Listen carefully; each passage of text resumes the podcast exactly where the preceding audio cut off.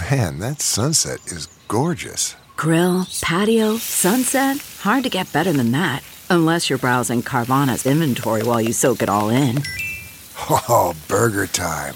So sit back, get comfortable. Carvana's got thousands of cars under $20,000 just waiting for you.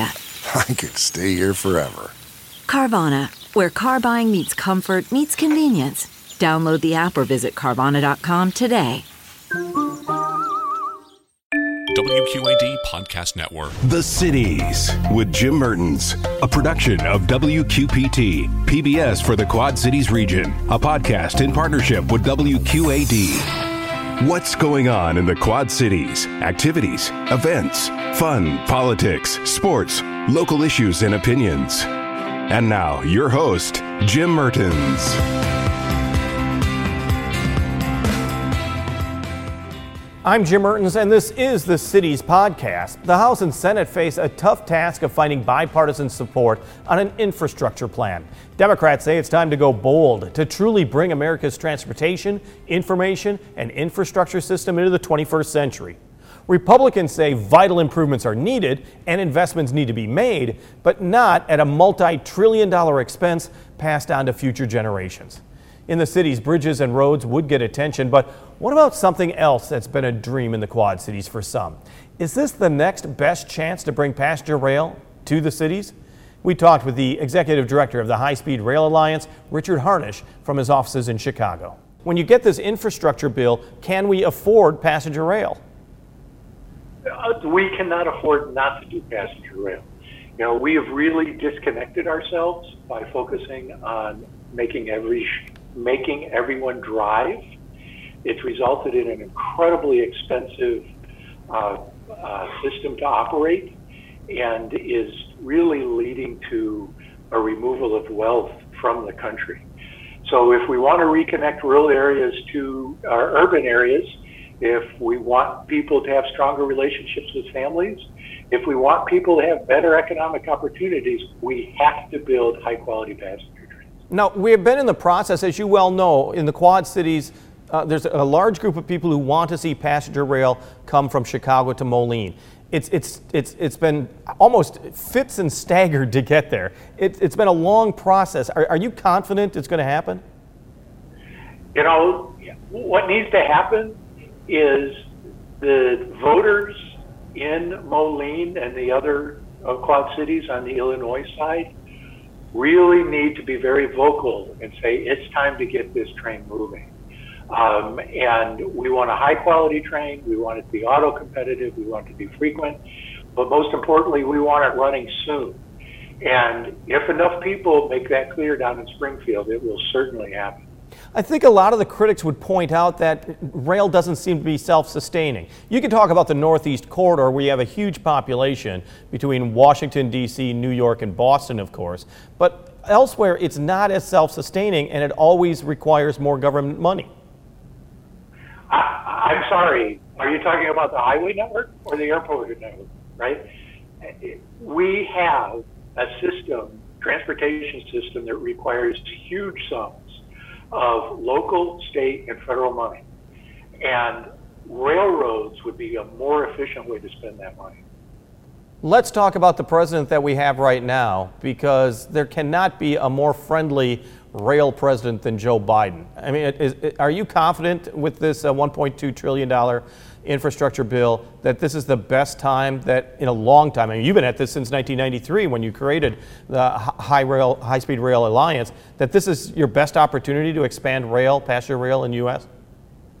So we have a fantastic opportunity to expand passenger rail all across the country, but you know, Illinois is very well poised to take advantage of that and get better connections to Moline, get the project that we've got started finished, get it expanding to the next level, we have a fantastic opportunity people need to seize. The key is the rail, right? I mean, the key is to modernize the actual rail system? Because I know that it's been delayed on the uh, Northeast Corridor, and I think two of the reasons was the, the track is a little too curvy in some areas for high speed rail, and also because of that, the electrical connections that are needed uh, didn't quite match up technically right now. But they think that they've got that solved, and it's going to move forward with hopefully that high speed rail uh, uh, coming in 2022 th- that seems to really be the thing is to get the technology right and to actually improve upon the rails that we already have. So I want to be clear. Uh, Moline would not have high-speed rail in the traditional. Absolutely, right, right. A much larger network. Um, you know, Egypt has high-speed trains. I'm sorry, Egypt is building. Uh, Saudi Arabia has them. Morocco has them. In addition to all of the places that people mentioned to me, this is a very well-established technology. It's a matter of making the political commitment to make it work. And that's why the voters need to be so aggressive about telling Springfield that we need to make this work. Yeah, because when you're talking about high-speed rail, I mean, we're talking about some of the uh, um, uh, rail systems, particularly in urban areas, but it would be whipping left and right as quickly as possible. Up to 165 miles per hour was the uh, speed of the tests that were being done in Colorado. And, and it, uh, you know, they, they had hoped for 160 miles, and they were pretty pleased at 165. You're talking about, because let's be honest, it is two different baskets: high-speed rail and passenger rail. They're two different baskets, but they work together. You can't do one without the other. So, um, high-speed rail is the main trunk lines, and in the Illinois case, that probably goes Chicago to St. Louis, and then St. Louis to Kansas City. And then you've got shared use lines where you're improving freight service at the same time that you're implementing passenger rail service. And that's the bulk of the system and what should be happening with Moline. And not only making passenger trains work from Iowa City to Moline to Chicago, but really improving the freight service as well. That's what we need to do. When you're thinking of uh, passenger rail, you kind of think of you know the old times, 40, 50 years ago. It really is different. I mean, the, the pictures inside some of these uh, uh, new trains, very modern, very clean, uh, uh, very high tech.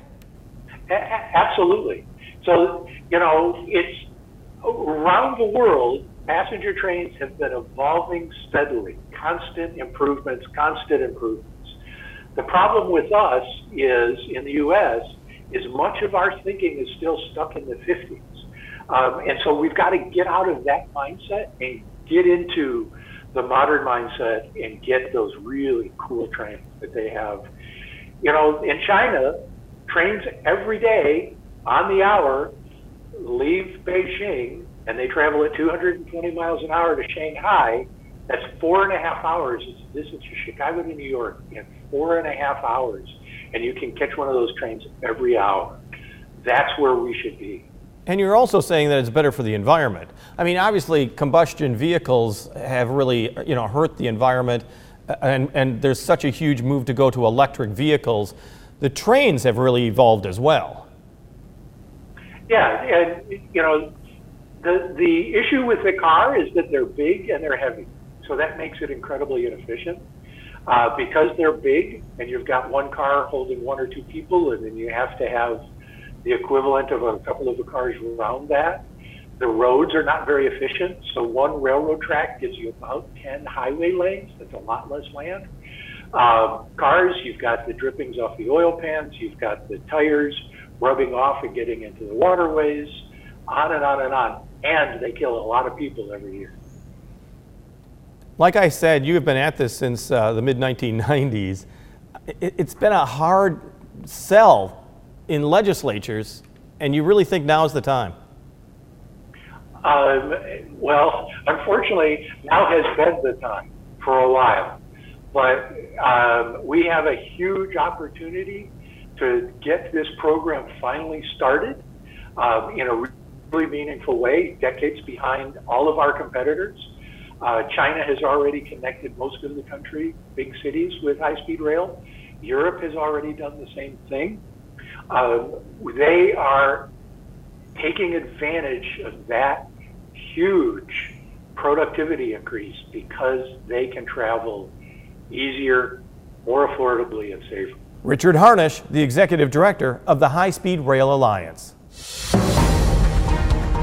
Thanks for listening to The Cities with Jim Mertens. And watch The Cities Thursday nights at 7, Sunday afternoon at 4, and Monday night at 6 on WQPT, PBS for the Quad Cities region. WQAD Podcast Network.